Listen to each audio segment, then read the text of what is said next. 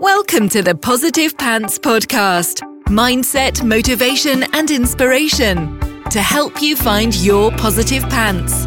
Let go of negative thinking and stop living for the weekend. With your host, Fran Excell.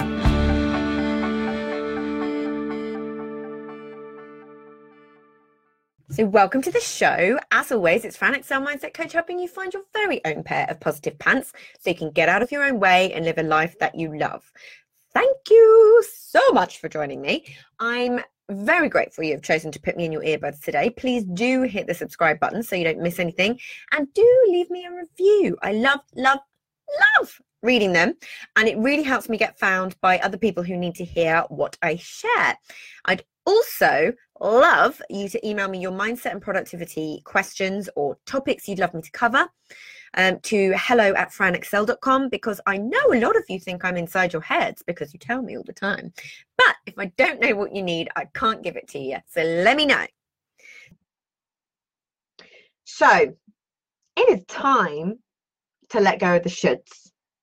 Should is hands down one of the words that I hear the most from clients, from other people's content, from friends, colleagues, everyone. You know, and I always question it and call it out nowadays, but it's rife within our language. It's totally natural to use it. We have been conditioned since we were teeny tiny by parents, caregivers, teachers, etc., to use it and respond to it. So I have to check myself when I use it too that. It's it's going to happen, but it's a dangerous, dangerous word. Yeah. So when we heard it when we were young, how did we feel? We wrong, shame, bad, guilty, not good enough. You know, do we feel obliged, like we have to do something, forced to do things we don't want to? So many negative connotations to one little word, and yet we haven't quite twigged to its power in the way that we use it. Because, like I say, it's the most common thing I hear, especially in business. We've got, I should be doing this and I should be doing that. Should you? You're essentially should-ing all over yourself from a great height. I wish I could claim should-ing all over yourself as mine. I have no idea where I heard it first, but blooming brilliant. so you're essentially wishing for and highlighting what you don't have, you know, where you think you are failing, you know, who you wish you were, but you're not. Yeah, it has guilt and frustration written all over it. Now, how many times per day do you think you actually say it or think it? I mean, if you started to keep a tally, it'd be bonkers. Yeah, I should have more clients. I should eat better. I should do more. I should go to the gym. I should work harder. I should be positive. I should be further along. Should, should, should, should, should, should, should. Yeah, does it help? Does saying you should ever actually help the situation? and spur you into action? Or does it kind of make you just beat yourself up and feel not good enough? Let's be honest, it's inherently a little bit negative, critical, and down on yourself or other people. Yeah, we say it to ourselves over and over and over, but we also say it to other people, which, let's be honest, is more than just a little bit judgy. Yeah. Essentially, you're kind of saying with one word that if they or you don't do what you're saying they or you should, then they are in some way less than or not good enough or wrong. It's not nice, right? So how does it actually affect relationships? Does how does telling people they should do something or say or uh, be certain things, how does that affect your friendships and any relationship for that matter when you use it? And how does it feel when you say it to yourself, it's actually stressful, right? It's full of shame, embarrassment, anxiety. You know, it's putting you in a perpetual state of fight or flight. Why do it to yourself? And why on earth would you do it to someone else knowing how it feels? Yeah, but it's so unconscious. So, where does it tend to show up? Work out when and where it turns up for you because it's different for everybody.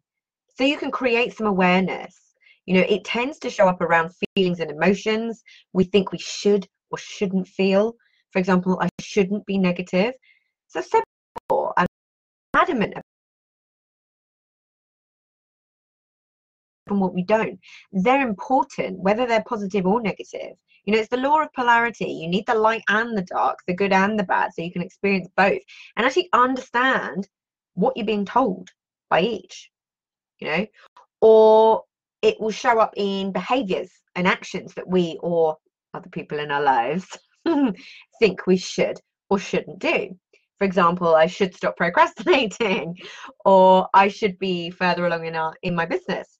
Yeah, it's creating good old cognitive all the time, which is usually when you are when you consciously want something that your unconscious habits and beliefs are battling against, then it really feels like a battle. Yeah, our shoulds usually refer to something we wish came naturally to us but doesn't, or something we want but don't have. So it feels super uncomfortable, right?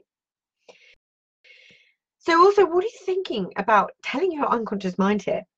When you think about what you're affirming about your identity to your subconscious, you can see why it would be helpful to eliminate it from our vocabulary. You know, you're consistently affirming the fact that you're not where you want to be, who you want to be, or that you don't have what you want to have.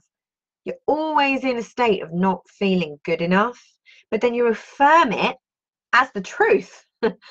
so it makes sense why it then feels hard to work towards it because all your unconscious beliefs are telling you that it's not true. Yeah. The focus is all on what you don't have yet. You're not making that your truth. So, how can you nip it in the bud or at least reduce it? so, questions. Always, always, always asking yourself powerful questions. So, why should you? Who said so? Where did that belief that you should come from? Was it from you, society, your parents, your social circle? What do you believe now? What do you actually believe? Have you ever even asked yourself that? It's unlikely you have. Are your shoulds actually based on truth and a realistic expectation? Yeah, usually the answer to that is a big fat nope. Yeah, especially if you think about Instagram and you know all these different things. What are we comparing ourselves to? Is it actually like for like? Is it realistic? Yeah. Do you actually want what your shoulds are telling you you want. Read that one in again. is it actually true? For example, if you're telling yourself you should have more clients by now in your business and you're only one month in, is it true? you know, don't beat yourself up when you do say should, because you're gonna, you know, to yourself or someone else. Just notice it and start to create the awareness so you can actually make a different choice the next time. Rewind and flip it. I do it all the time. Like I said, it's completely natural for it to slip out. It is a lifetime worth of conditioning. Yeah. But when I catch it, I rewind and flip it. And my easiest flip is usually to could instead of should. So to be fair, this is usually towards my poor hubster. So, you know, I'll do things, I'll get excited about something. It's like, oh, you know what you should do? Hang on, rewind. Do you know what you could do? Do you see? It opens up a different layer of thinking, whether it's for myself or someone else. It's also not me telling them something, it becomes about sharing ideas. They have the choice without you being annoyed or offended or them feeling bad, you know, all of these different things. It's opening up potential, choice, ideas. It feels so much lighter for everyone involved. But just that simple flip, you can see how so many arguments happen, right? Think of the energy of the first type of conversation of you should do this versus, oh, you could do this. Yeah. Or you could even just flip I should to I want to. How about that? so, some of you may be thinking, what about when you really should do the thing? Now, it should be said that there are, of course, tons of instances where we really should do certain things in order to avoid negative consequences. For example, feeding our kids, paying our bills and taxes, putting petrol in the car. So, in these instances, what I would love for you to do is again flip it, reframe that should into a get to. I mean, how much more empowering is that? Yeah, it turns from a pain in the butt on your to do list and something negative into something that's actually pretty positive and full of gratitude. I mean, how grateful are you to have your kids in the first place to have to feed them, you know, and that you earn enough money to have to pay taxes, you know, and that those bills are kind of just a thank you payment for a service you've already enjoyed, like being able to WhatsApp all your friends and speak to your parents on the phone, or that you've just enjoyed the internet and been connected to people literally all over the world in different time zones. It's magical, yeah?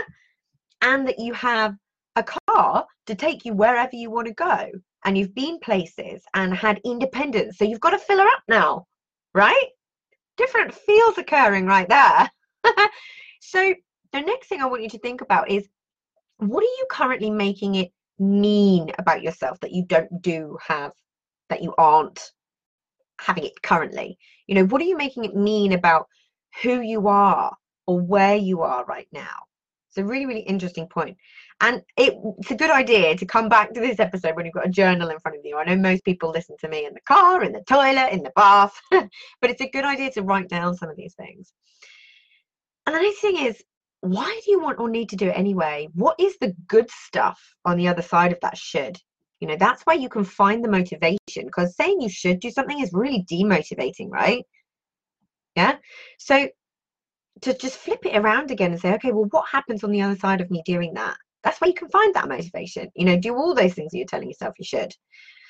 What would happen if you put your focus on why you want to do it rather than the fact that you're not right now? It is slightly more motivating, don't you think? Yeah. But the main thing is to understand how should impact you and anyone on the other side of it. And having that awareness means you can catch yourself and flip it around. I mean, at the end of the day, it kind of all boils down to this should you really do the thing? Be the thing? Have the thing that you think you should? Ask yourself these better questions and get yourself better results from it. Get back to living a life that you really love because you are the one in control. But it's just these tiny little tweaks to our language that makes such a difference. So, if you got value from this and you know in your gut that now is the time to step up and start rewiring your thinking and changing things for yourself, then book in a free discovery call so we can work out what needs to happen to get you from where you're at right now to the action taking success you know you can be. And if you want my eyes and ears on your problems, I work with people one on one and through my proactive pants mastermind. So stop waiting for if and when and decide to change things now because you can. And as always, I hope that was helpful. So, any questions, just let me know. And as always, I will see you next week. Bye.